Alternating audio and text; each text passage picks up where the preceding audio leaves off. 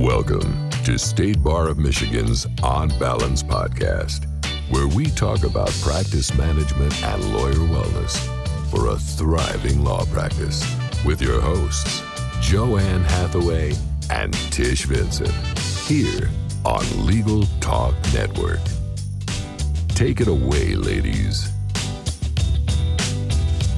Hello, and welcome to another edition of the State Bar Michigan's On Balance podcast on Legal Talk Network. I'm Robert Mathis, along with Loren Thomas from the State Bar of Michigan. We're sitting in today for your regular hosts, Joanne Hathaway and Tish Vincent. We are live from the State Bar of Michigan's next conference, 2018, in Grand Rapids, Michigan. And joining us today, I have Susan Reed from the Michigan Immigrant Rights Center. Would you like to tell us a little more about yourself, Susan? Sure, Rob. I'm managing attorney at the Michigan Immigrant Rights Center. Uh, we started our project. We're part of the Michigan Advocacy Program, but we started our immigrant rights project 10 years ago with just me. We're now a staff of 25 throughout the state, and we're a nonprofit legal resource center for immigrants and immigrant communities. Excellent. Well, thanks, Susan. You know, we recognize that you are in a hotbed mm-hmm. issue of the law right now and it affects so many other areas of the law. Can you tell us what family law practitioners need to know about immigration law? Well, embedded in your question, Loren, really is is the fact that if you're a non-citizen, being a non-citizen impacts virtually every other you know civil legal area uh, every one of your other civil legal rights as well as your rights if you're convicted of a crime but we really focus on civil. Uh, today uh, i was with david thronson um, who is uh, a dean and um, professor of law at Michigan State University College of Law, and uh, Veronica Thronson, who is an immigration law clinical professor, presenting to the family law section, really just responding to the issues that we see arising in the family courts for immigrants uh, and offering them some perspectives and tools for navigating them. So, what are some of the major issues that are facing family law practitioners? Well, so often there's just a sense of paralysis. It's a complex area of the law, and most immigration practitioners exclusively practice immigration, and most general practitioners or family law practitioners don't dabble in immigration at all. And so there's just a lot of hot potatoes that come up, right? When you have a, a custodial parent who may not have immigration status, um, or you have um, a situation of domestic violence where you know threats of deportation are are being used uh, to intimidate one of the parties. You know, we see issues come up with respect to um, linguistic and cultural decisions about about raising children. We see less so in domestic relations matters, but more in the probate courts. We see unaccompanied children's issues arising, and so uh, we really just tried to offer our perspective as as immigration practitioners. And and David, my colleague David Thronson, has really studied this from a family law perspective as well to sort of cool that hot potato and uh, create a framework for thinking through yes, these immigration issues are important. Sometimes they're relevant, sometimes they're not, but they're never dispositive, right? We never say, oh, well, that mom, you know, her visa expired. So she mm-hmm. can't have custody because her visa expired. Again, it could be a factor in making a decision about custody or making a decision about placement, but only in the way that factors, the, the usual factors that family law judges are looking at, are relevant. So I understand that there is now a judicial training program sponsored by the Michigan Judicial Institute. Is that because you end up having to educate the judges a lot about some of these areas? Well, these are hot potato issues for judges as well. And, um, you know, Veronica and David and I have, have done a lot of judicial training uh, together with MJI, the Michigan Judicial Institute, over the last few years. And I regularly get calls from judges saying, I, I need some guidance. I need to know what to look at. I'm trying to sort out. Again, the best metaphor is one of these hot potatoes uh, has just uh, popped into my hands. And so we are really excited to be part of a national project. Um, it is funded by the W.K. Kellogg Foundation and led by the National Immigrant Women's Advocacy Project at American University College of Law. Uh, we have a judicial training team of five Michigan State Court judges um, who are part of a three year process to become peer mentors on these issues. And be able to support their fellow judges in, uh, again, cooling that hot potato, looking at the issue for what it is, not for what it isn't. So you're with the Michigan Immigrant Rights Center, and um, Professors Thronson, uh, Veronica, and David are with MSU Immigration Clinic. You know, do y'all take the same types of cases, or is there a difference in the types of clients that you assist? Yeah, we do a huge variety of work within the immigration law at the Michigan Immigrant Rights Center. We really focus on the needs of low income immigrants, um, but we handle both immigration law cases, so helping people get status or defending people who may be at risk of losing status. But we also handle immigrant rights cases. So, for example, um, you know, we handled a large class action against the state of Michigan together with the Center for Civil Justice addressing misassignment of immigrants to uh, emergency services only Medicaid uh, immigrants with status who were eligible for full scope Medicaid. So, again, intersection of uh, immigration law and other civil legal areas.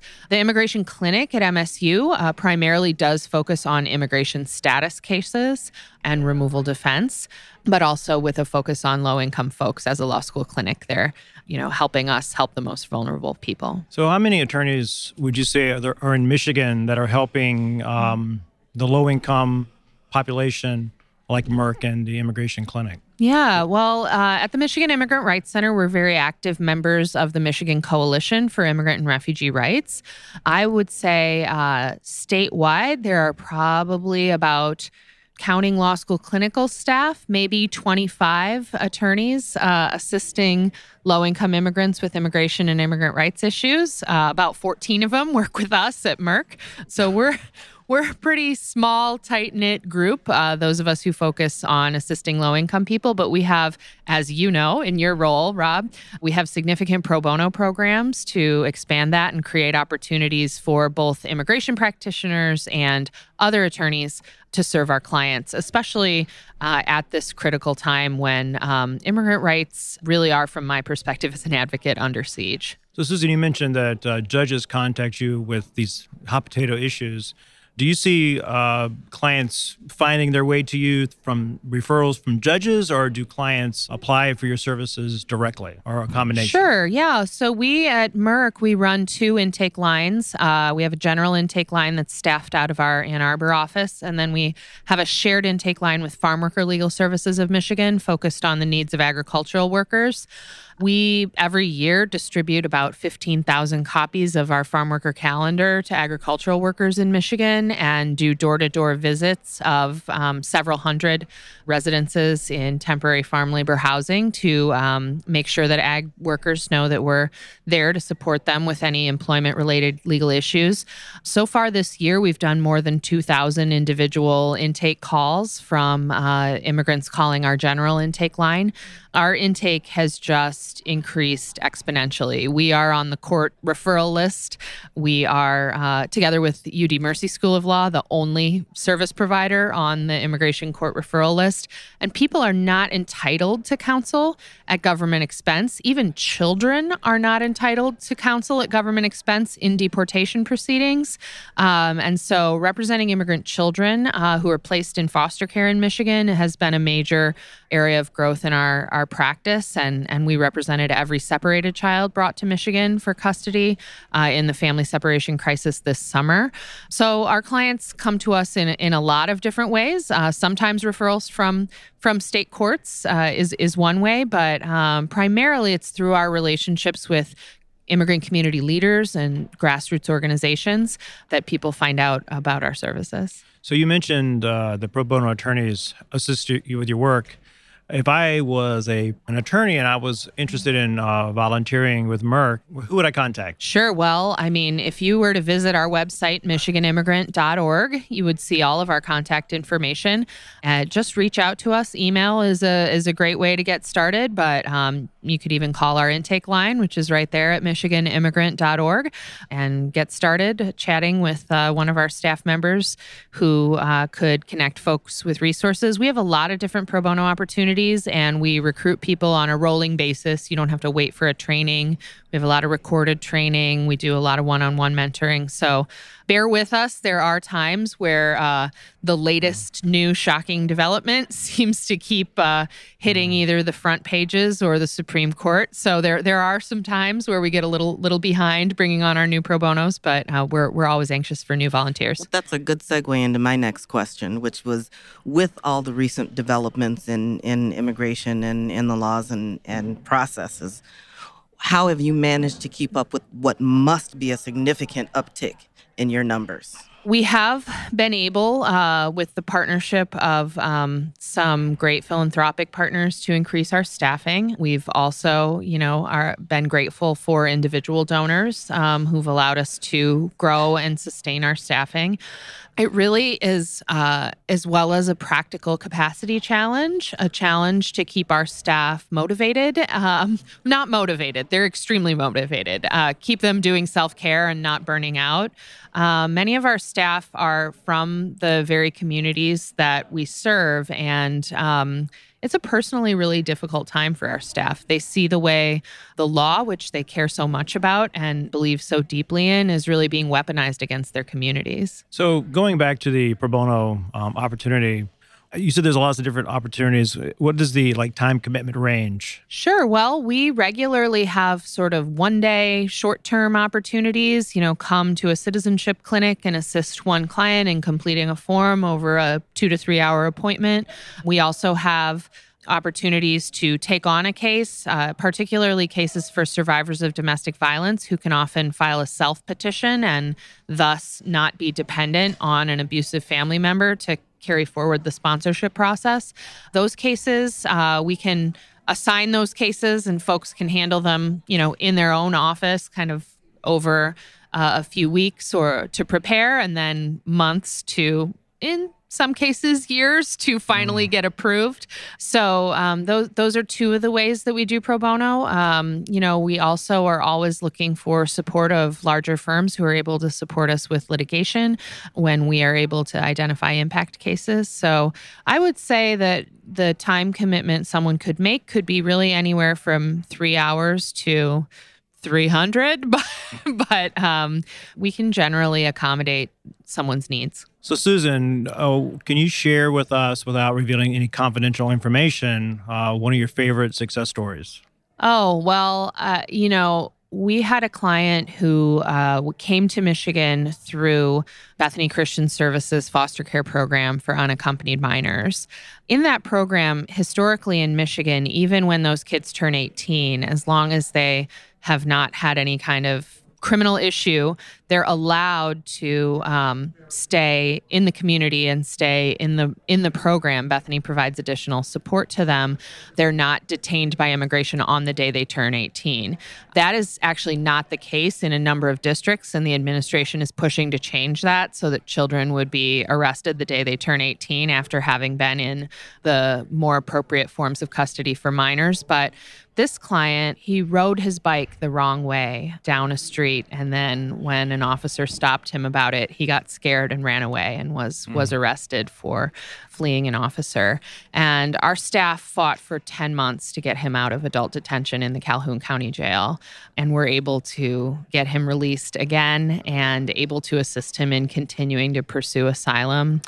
And um, to me, the idea that uh, a young person um, could spend 10 months in jail essentially for riding his bicycle the wrong way down the street is everything that's wrong with our system. Mm. But the way our staff worked for that client and got his path to asylum back on track uh, in a way that never, never, ever would have happened without counsel and wouldn't have happened without the generosity of the people who support our work, because again, he wasn't entitled to counsel, is just thinking of the picture of of his face when our staff took him to Subway on the day he was released from jail, and the positive future that he has ahead really makes our work worth it to me. Mm, that's a great story.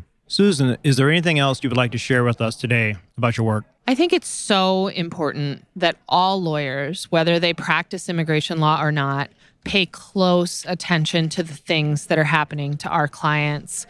Some of the most fundamental values in the law particularly the values of due process and equal protection, are being attacked due process in particular is being stripped out of uh, the way that these immigration cases are adjudicated, which in many ways lacked due process to begin with. And I, I think that there's a responsibility on the part of all lawyers to tune in to uh, the vulnerability of our clients. And I'm grateful to the lawyers uh, of the family law section for listening to and taking the time to understand our perspective as advocates this morning on how that relates to their practice. Well, thank you. Before we close out this podcast, I have one more question. If uh, listeners want to follow up with you, what's your contact information? Absolutely. We are online at Michigan Immigrant all one word, michiganimmigrant.org. I, of course, am in the State Bar of Michigan member directory. Uh, but again, michiganimmigrant.org and Facebook slash Michigan Immigrant. Well, that's all the time we have for this program. Thank you, Susan, for uh, joining us. And also a big thank you to Loren from the State Bar of Michigan. I also want to thank our listeners for tuning in. If you like what you heard today, please rate us in Apple Podcasts. I'm Robert Mathis.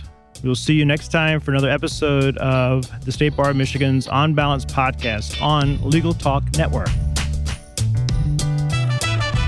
Thank you for listening to the State Bar of Michigan On Balance podcast, brought to you by the State Bar of Michigan and produced by the broadcast professionals at Legal Talk Network. If you'd like more information about today's show, please visit LegalTalkNetwork.com Subscribe via Apple Podcasts and RSS. Find the State Bar of Michigan and Legal Talk Network on Twitter, Facebook, and LinkedIn. Or download Legal Talk Network's free app in Google Play and iTunes. The views expressed by the participants of this program are their own and do not represent the views of, nor are they endorsed by Legal Talk Network or the State Bar of Michigan or their respective officers, directors, employees, agents, representatives, shareholders, and subsidiaries. None of the content should be considered legal advice. As always, consult a lawyer.